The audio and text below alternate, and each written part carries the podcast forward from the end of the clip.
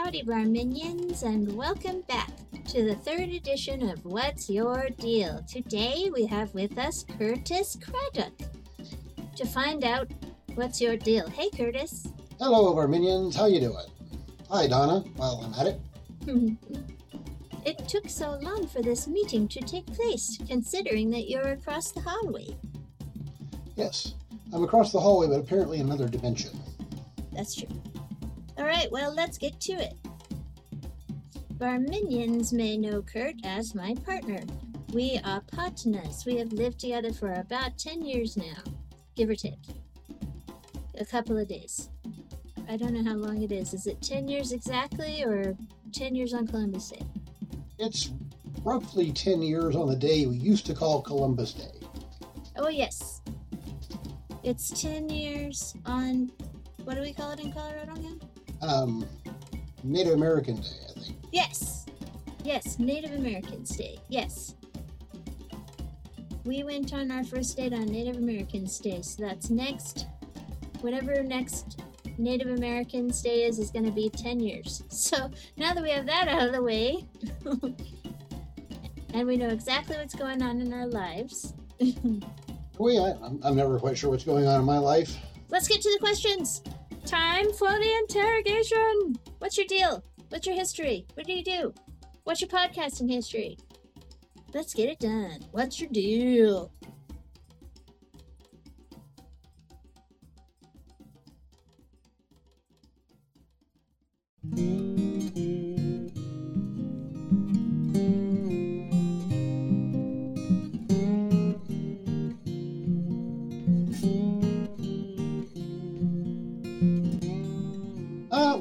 Day job is that I teach school in a prison. I teach computer information systems, uh, which is a college class for incarcerated women at Denver Correctional Facility, Denver Women's Correctional Facility.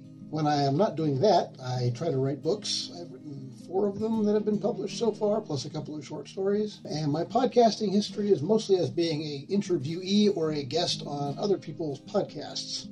It will be interesting to be a co-host of one.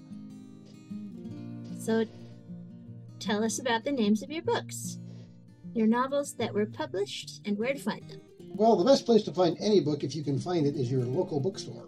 Um, if you can't, uh, it's perfectly fine to buy them online. They are An Alchemy of Masks and Mirrors, uh, is the first one of the series. It is, if you like the Pirates of the Caribbean or Princess Bride or Robin Hood or any of those Three Musketeers stories, you should like this book. It's a high fantasy set in a world of soaring continents and sky ships and sorcery and swordplay, eh, friendship and other follies. And steampunk gadgets, too.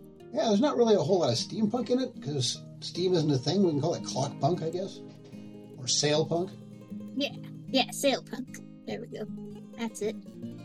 What are your favorite wild animals? There can be more than one. Well, I like pronghorn. They're a Colorado native and they are very, very odd. They have a lot of unique characteristics and features. They are total weirdos. I also like cephalopods generally, octopuses and cuttlefish and squids. I mean, I like them from a distance. I don't want to be up close with them. You don't want to be their friends? When, when an octopus wants to be your friend, that means it has its tentacles on. Actually, it's arms. Yeah, that's true. Only squid have tentacles. Yeah, they don't have tentacles. They have, they have arms. That's right, they have arms. We're being pedantic today. We're a show about facts, so we kind of have to be pedantic. You know, it's in the rule book. Yeah, it's in the rule book. Anyway, they, you know, they're smart. If they if they lived longer, they'd rule the world.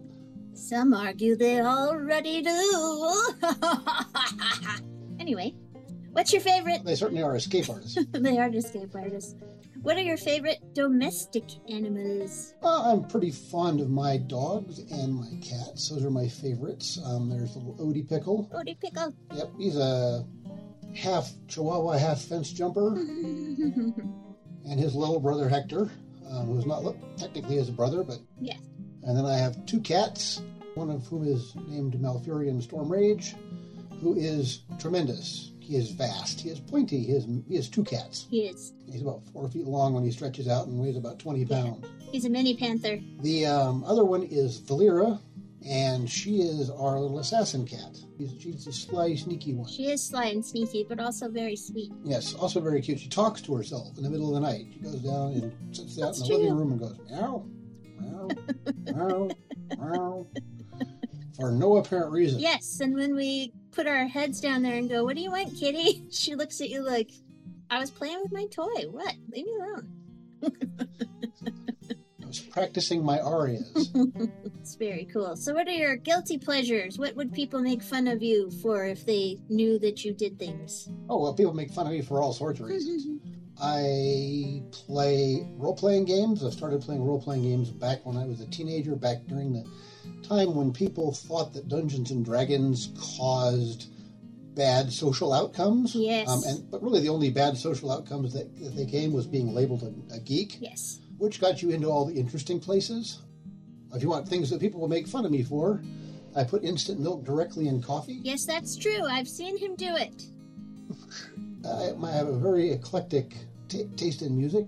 Yes. Can't think of anything else really off the top of my head. I've spent my entire life being a geek and not really much caring what other people thought of me. True, and also not being super social a lot of the time. So it probably you might not have even noticed. Yes, if I noticed people not liking me, they were doing it from a safe distance. uh, let's see. You you paint miniatures. Yeah, I paint miniatures. That's all. That's part of the whole role playing thing. Yes, but not every role player paints miniatures. I certainly don't. My hands shake too much. There's no way that I could do something on that scale. It's very, very difficult. I decided a long time ago. Well, I, I played a lot of uh, of the tabletop war games, and I figured that I had better either learn to like painting or stop playing because I knew I was going to spend a lot more time painting than I was playing. You played a lot of games that required some sort of token on the board for a map. Yes. Right. Mhm. Gotcha. That makes sense. And also, you used to play like a war, like tabletop strategy type of games, like War, Yeah, tabletop war games. like Warhammer, but not. That might be the only one that most people have heard of. You played Warhammer. That's not what you were playing last time I knew, though. What was the one you were playing before? That was the one by Privateer Press, which name suddenly escapes me. Warmachine. War Machine, right. So, yes. So you do that, and you, you were doing that. Uh, let's see, what else? And then the only person I knew how to play with left.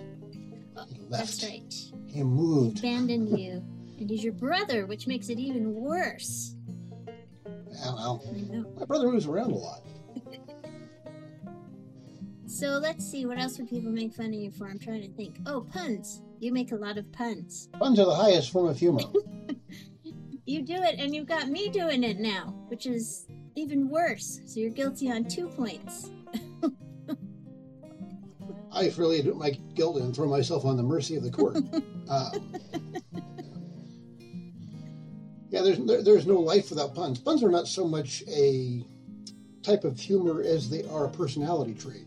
Yes, that's true. And now they've, but I it's see. one that you can pick up like a virus. It just comes from being able. I think I think a lot of it. Well, my mom taught me how to do it. Now she regrets it. yes, I know, Um, but she does it all the time anyway. She can't help herself. Yes, she does.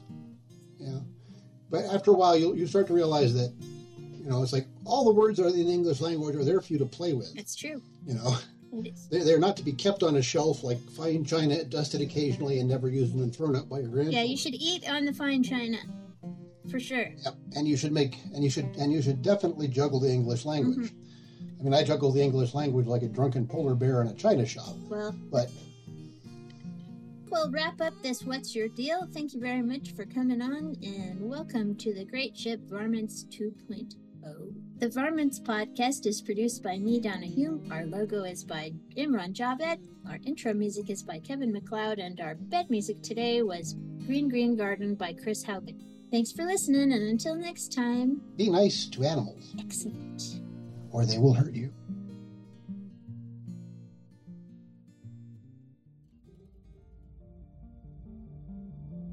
You've been listening to a podcast of the Podfix Network. Discover more audible gems like this at podfixnetwork.com. Make sure to catch up to the minute network shenanigans by following at Podfix on Twitter, official underscore Podfix on Instagram, at Podfix Network on Facebook. And make sure to subscribe to Podfix Presents wherever you choose to find podcasts. The Podfix Network, artist owned and loved.